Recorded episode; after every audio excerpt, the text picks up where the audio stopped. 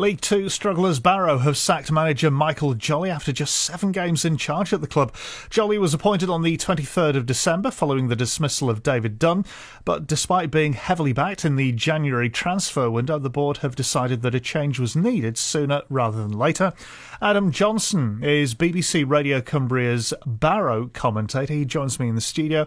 Adam, morning. What reason then have the board given for making this change so soon after appointing him? Yeah, good morning, Mike. Uh, in a statement issued yesterday by the club following the dismissal, the board said that it had become apparent, even in such a short space of time, that unfortunately the board and Michael have differing views for how the team should play. That has led to the change being made. Uh, we believe that it's best to recognise this now and make the change early so that the team can concentrate on the remaining games of the season. Are you surprised at the timing here?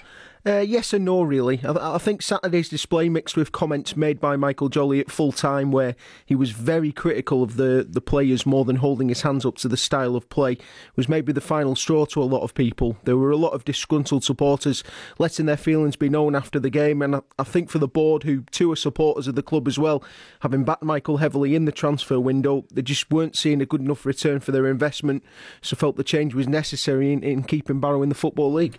In terms of the next appointment, this is what everyone's going to be talking about. Have the club mentioned a timescale on, on when the new manager might be coming in? Uh, not right now, no. Um, assistant manager Rob Kelly, who took over following the dismissal of David Dunn earlier in the season, has been given the job till the end of the season. That starts, of course, with tomorrow's trip to Oldham, and the club will look at things more closely in the summer. Okay, Adam, for the time being, thank you. That's Adam Johnson reporting.